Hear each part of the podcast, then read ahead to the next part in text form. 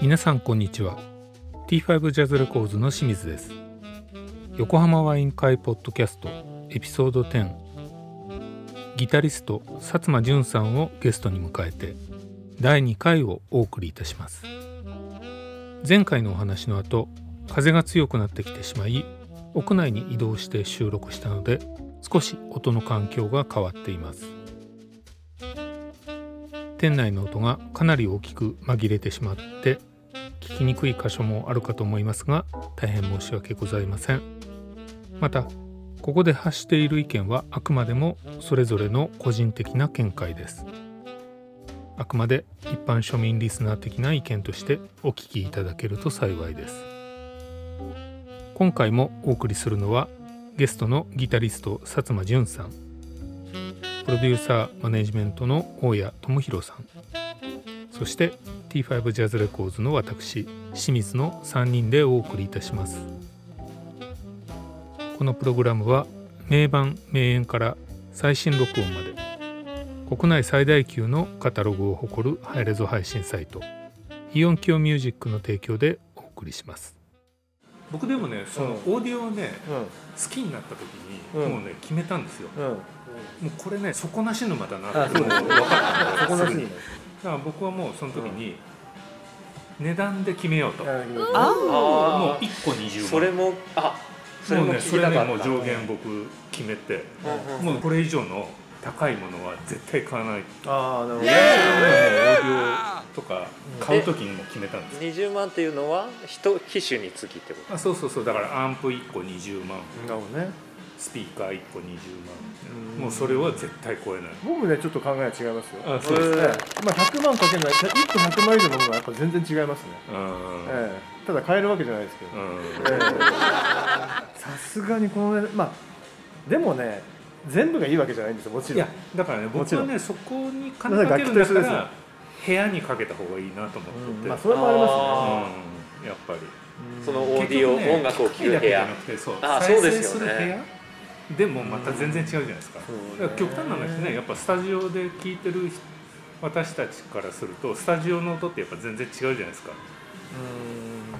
やっぱ聴く環境にもねお金をかけるべきだなと思って。まああの大きさに比例する場合があるんでね。鳴らせないですよね。あのあそうそうそうあそう。の部屋がちゃんとしてないと例えばあの、うんあと和田博美さんなんかはあのちっちゃいシステムでやってますよね。やっぱそうそうそう都心の住環境なんでっていうんでやっぱりある程度その限られてくるんで当然大きさにやっぱ比例するんでちっちゃいとそれなりに値段も下がってきますけどね。つったって高いけどね。あの なかなか最近ね昔僕がスタジオに入った頃はいやあのモニタースピーカーもヤマハのテームだったんで安かったですよねすごくね。数万円だったんで、それがいつの間にかいろいろ値段も上がっまあそういうのはもう、まあ、今でも使ってる方もいるんで全然否定はしないですけど、まあ、今また全然変わってるんでそういうニアフィールドモニターも結構値段は上がってきてるんでね。なかなか。やっぱスタジオで使う機材と家で楽しく音楽を聴く機材というのはしジャンルが違うんですか？違うんじゃないですかね。まあ、違うと思いますよね、うん、盛り上がりたいじゃんっていう リラックスしてきたいじゃんとかねいろいろあんまりシビアなものだとうんうんうん。ちょっと疲れちゃうから解像度が高いっていうのもなかなかあーあそういうことなんですね、えなんか割とお手軽価格でそのこれはこんこの値段の割にかなりいいぞみたいなそのおすすめの機材とかってありますか？難しいですね。でも今結構いっぱいあるんじゃないですか。ああそうです、うん。あでも今す選択肢が多いですよね。確かに。昔よりすごいいいと思いますよ。ああそうなんですね、確かにそう思います。ただねちょっと聴きたい音楽によって多分あやっぱそういうのあるんですね。違うと思うので。へどれとはちょっとね言い難いですけど、うん、だからいろいろねやっぱ聞いてみてそれでこう自分の好みのものに合うものを選ぶっていうのが一番いいんじゃないですかね。なんかみんなそれぞれ個性ある。うんうん前にもここのポッドキャストで言ってたんだけど、はい割と日本メーカーのってオールマイティーな音がするんですよね、へー。海外のブランドの方が割と個性ある音がするのでなんかこう何かのジャンルに特化したもしくは何かの楽器に特化してこれがよく聞こえたいっていうんだったら、なんかこう海外メーカーの選ぶといいだろうし割と何でもオールマイティーにいい感じで聞きたいっていうんだったらもしかしたら日本メーカーのかもしれないしへだと思いますけど僕は。なんかでも売れ行き見てるとうん。いきなり決めつけじゃないけど売れ行きなんかたまにこう売れ行きがネットで流れてくるんですよなんか例えばスピーカーだったら JBL と B&W がやっぱすごい人気ありますね。あまあ、JBL いまだに人気ありますよね。うん。やっぱ確かにたまに聞くと楽しいなと思うんですよね。ー。あうん。まあ、B&W はまたちょっとね解像度が高いちょっとまたモダンな音だけど。うん。あ確かに JBL ってあのギターのアンプの中に入っててもゴージャスな音する感じ。あ重い重いんですけど。あ、そう。うん、え、ギターアンプで JBL あるんですか？いやあのなんていうんですかそのスピーカーだけ JBL にして,、うん、してますうんみたいなアンプがたまに改造されてるやつとかあってへなんか最近行ったスタジオのエンジニアの方がギターの方でギターも弾く方ででなんか JBL のスピーカーだけ持ってきてくださってで僕のアンプからそのスピーカーは JBL に通してみてみたいなやったらおなんかすごくいい音になった気がするみたいな。うん。いい音ではあるんじゃないかなと思うんだよね。そのいい音ってまあギターのいい音っていうのもね、うん。なかなかいろいろワイドレンジがいい音かとか、こうナローレンジがいいかとか、うん。どっちかわかんないからプレイスタイルとかね、うん。あといろいろなんかでもごっつい音になってくれるっていうかうん。どしっと存在感の多いんじゃないかな、きっと。音になってくれたようないイイメージがありますね。へえそれ最近のユニットで、それとも昔のユニットで？うん、ふ昔のだと思いますけど、ん。ーうん。スピーカーがドンってあってで箱はなんか特注かなんかで作って。へー。そうそんなのあるんですそね。うそうそう面白そうと思って繋いでみたらすごくいい音したんであじゃあそのままお願いしますみたいな感じで、日本のメーカーもねソニーとかデノンとか割としかなりし JVC もそうだけどしっかりしてますけどね今そうですね。ん。まあでもねこの間も清水さんに言ったけどあのマランツと、えっと、デノンの CD プレイヤー対決28万円の、あなんほらあの、まあ、お系列系列の会社が同じ価格帯で出してて比べてるんだって話があはいってね。でまあ僕とかは「へえ」とかって見てんだけどこれ誰が買うのかなっていうのは正直なところなんですよ。28万って全然安くないじゃないですか。はいはい。でも100万じゃないでしょ？28万で CD プレイヤーを今買う人っていうのはかなりレアなんいやいないでしょう。だって僕だってそのね前持ってた CD プレイヤーはやっぱ確かねティアックのやつで24万ぐらい定価で。で買い値で18万とかそれぐらいでなんか買った記憶なんですけどそれはあれですか？5万円ですからね。そうなんですね。それで十分。へまあ、ダックがね違うけどね。そうそうそうそう。だからん外付けで DA コンバーターをね。DA コンバーターっていうのをつけてるから、はいはい。まあ、それがまた5万ぐらいするんだけど。ああじゃあそれが音をよそうよくしてくれるっていうか。それで音を決めるから。うん。だからプレイヤー自体は別にもう5え万円ぐらいのでいいやと思って、まあ足すと10万ぐらいじゃないですか、ーはいはい。あそそうするとね結構いい音で鳴ってくるんですよ。それあだけで最近はそのアンプに任せてたそのフォノイコっていうね、はいアナはログプレイヤーから音を出す時のヘッドアンプみたいなやつ、いはいはい。それも外付けで買ったんですよ。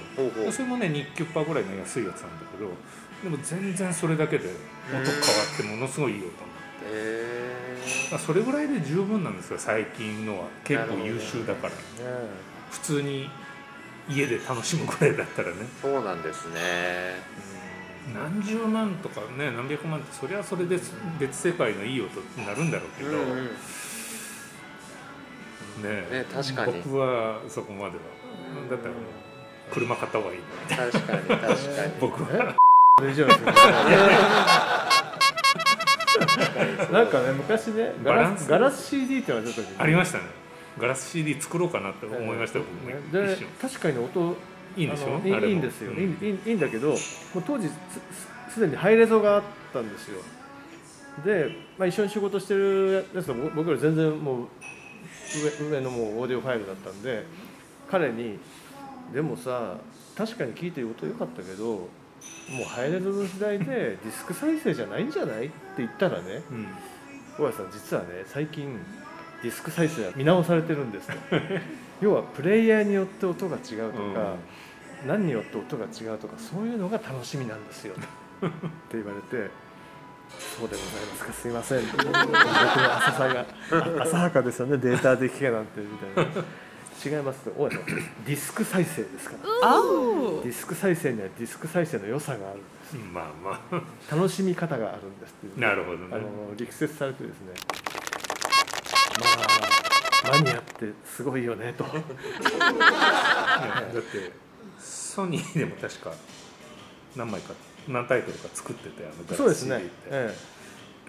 本当結構売れるっつってましたよ。ガラス CD ね本当音いいんですよでも所詮でもね 当時といやわかります。今も今も当時もそうですけど所詮16ビットの40で1キロでしょっていうねその感じはあるんですけど結局ねそのもちろん普通の CD に比べれば音いいんでしょうけど、うんでもねやっぱりハイレゾと比べたら情報量全然違うわけだから、うん。そこはやっぱり超えられない壁があると思うんですよ。ありもちろんもちろん。あのだから要はあれは CD プレイヤーについてる例えばまあ回転系のメカだとか、まあ、DA コンバーターだとかアナログで出すんだったらアンプ？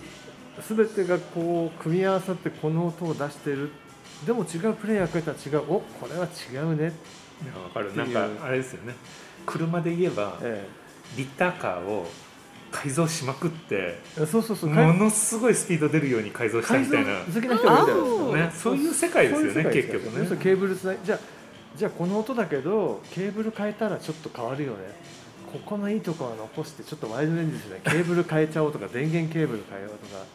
それができるのがディスク再生のいいところですね、え一瞬僕もねえギターの弦。ガラス CD 作って売ろうかなと思ったけどええ。あやらなかったなんかちょっとアコギな感じがして僕はね両親が止まれあコーギーではないと思いますよ。なぜなら、いやそうそうそう。コストかかりますからね。めちゃめちゃ高いですからね、で音も確かにいいしあと買う人は分かって買ってる人たちばっかりだから。あのいわゆるそのいわゆる普通の人たちじゃないからさで いいってあれ10万ぐらいだったんですよね、うんそうそうそうってね1枚そうそうそうえー、あそういうものがあるんですか、そうなんでもねスタンパー自体からもう一回作らなきゃいけないって言われて、うん。メモリーテックに聞いたら、高いですよ。じゃあ制作費本当にそうすると製造費あの枚売れないとでも1枚10万ですよ。はい売れなかった時のね、なんかこう博打感というか嫌だなと思ってやめました。またそういうことを受注でやるからですね。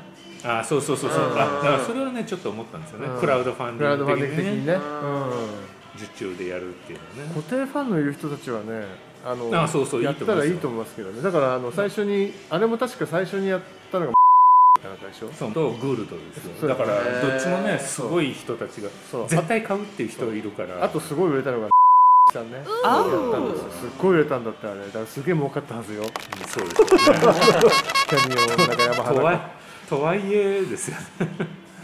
何枚作ったかな。ねそうそうそう。何枚作ったんでしょうね。いやーそんな。1000枚も作れないよね多分。だって。うん。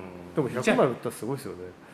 1000万？儲うんでもま1000万ぐらいだとねないっていうかだってあの製造コストも結構すごいじゃないですか、うん。何万円ってね1そうですね。枚作る。ぐらいかかったんじゃないかな、ねでそうですね。一応高くするためにケースにもお金かかるじゃないですか。あそうそうそうそうそう。グラス CD 重いのよ。Oh. へあの重いのは回転系には負担かかんないんですかえね普通に CD プレイヤーでかかるんですか？かかります。あのいわゆるもう CD だから。ディスク印つくじゃあったかな確か。ディスクマークが、面白い。ええ。持ってないんだよな。でも落としたら割れちゃうんでしょあれ。そう。そこが CD, CD 割れないじゃないですか。そこがダメなんですよとか言ってねまあでもねもう車にも車で聴けないですからね CD ね。なんかびっくりしたのが最近あのサブスクでいろいろ聞くようにようやくなってきまして私。あそうだスマホ買ったんですよね。そうそうついにえスマホ買ったんですよって話？今？すごいですね。すいません。マジですか？あのそこがこう薩摩君の魅力ですよ。来ましたねスマホ買ったんですよ。あの11月かな昨年のスマホデビュ11そうそれまでガラケーだったんでマジですかすごいね。はい。あのなんかカメラとかあの綺麗に撮れるんだなと思いながら。楽しんででる。今日しかも春だしああね。あの桜が咲いてると思ってカシャッとか言ってやったりとかへあのなんか何どう撮ってもうまく撮れるような気がして。割とそうですね。うん。なんかへそう。でサブスクで弾いてるサブスクでもあのうん。ちょこっと聞くようになったんですけどえ Bluetooth で普通に家のあのココンミニコンポみたいなのでもあの流せるじゃないですか。うん流したら意外となんかレンジが広いっていうかなんかうん。いい感じで聞こえるんですよね、うん。だか Oh. ら CD で再生すると、なんか狭く聞こえるっていうかあなるほど。そういうのあるのかなと思って。あなんでしょうね。うサラウンドになってるとか？んどうどうなんでしょうね。なんか意外と意外とって言ったら失礼だけどあの全然もうご機嫌に聞けるなっていうお手軽だし、ああまあ。なんかイコライザーが入ってるんですまあ、それを機器の場合はいわゆるその例えば、えっと、わあの Bluetooth のイヤホンなんかで聞くよりは全然音いいはずですけど、あのあ Oh. んまり遜色ないと思いますよ。うんうんうん。据え置き機の受信環境だったら。あと CD はねもう絶対ナノオレンジですよ。ああそうこれなんですね。はもうね仕方がないですね。あ何聞いてもそうかそうか。ギャラ CD 以外は嘘。ギャラ CD はもうさすがにもう忘れました。ずいぶん前に聞いたんで。あのーさすがにナローですね。うんうん。だからなんかこっちで聞いてた方が楽しいなっていうこうん。今それとはありました、あれですか？スストリーミングはあの Apple Music とかで聞いてえっとねるんですか Amazon Music Amazon Music はい。えー、でも他のやつもちょっと。HD の方？HD か？いや。ハイ画像じゃないですか？もしかして。いやいやそんなことはないんじゃないですか。どどうなんですか？無無料のやつ。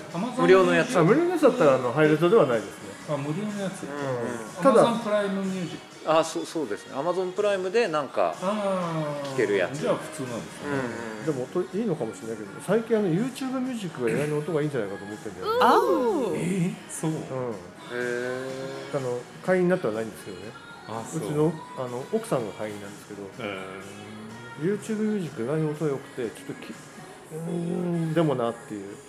ー、もう2つ入ってるんだよねあ僕有料会員でえー、Spotify とあの Amazon Music HD であー、えあ両方すごいですね。そうなんですよ、ええ、両方入ってて。いろいろあるじゃないですか。はい。な何が音いいとかなんかこれは特にいいとかってあるんですか？僕おすすめはもうスポーツ Spotify ですね。あ Spotify の有料がいいと思うんですよ、うんうん。音もいいしプレイリストも楽しいし。ああれでも僕も見て使いやすい。今お試しで使ってるんですけど、あはいはい。あれ Spotify って 320K なんですよね、うん、そう。Apple は256なんですよ、はだからそこの微妙な差は数字的にもある。あそうなんですね。でもね 320K だと本当ね16ビット41.1の CD クオリティってね分かんないですよ、Oh. まあ、物ヘッにもよるけで聞いてたら分かんないですよね、うん、スピーカーに出すとピーカー差はあるかもしれない、そうねうん。うんあと聞くソースとかねまあいろいろあるんだけど、一応でもほら Spotify が16ビット40.1のサブスクをやろうとしてるから、ん。もちろん差はあると思ってやってるわけですよね。うん。確かまあ、我々のね、あのーこのポッドキャストもね割とねこうなんていうのかなこう入りやすいの Spotify なんだよね。ユーザーインターフェース的にに。確かに。それはそうです。僕もいつも Spotify 結局 Spotify 選んでるんですよ Apple Music よりは Spotify の方が楽しいかなっていう気は僕はしてますけどね、そうですね。使った感じだと、うん。あとあともう何度も言うけどあのちょっと気になったのは YouTube ミュージックですね。ああどうなんだろうな YouTube ミュージックは YouTube と一緒になってるのが意外に悪くないんだよねやっぱり。だからそういう意味でなんか YouTube ミュージックもうん。ちょっと YouTube なんだか音楽なんだかなんか時々あれ？自分がどこにいるんだろうって思う時あそれははあるんですよね。あそれはあるかもしれないですね。僕はそんな使い込んでないからあんま分かってないけど、うん。うん。あの多分ね一緒になってやったらね分かんなくなっちゃったうと思う、うん。んそうなんですよ。うん。確かに。だからねそこはよくわかんないですよ。たまにね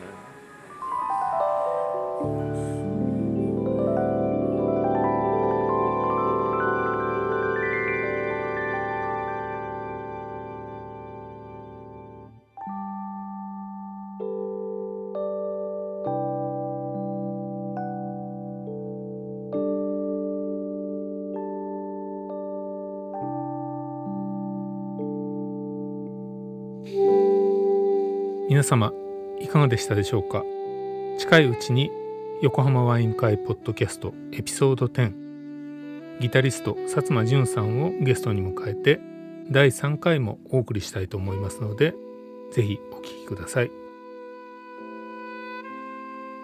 横浜ワイン会ポッドキャストこのプログラムは名盤名演から最新録音まで国内最大級のカタログを誇るハイレゾ配信サイト。イオンキョミュージックの提供でお送りしました。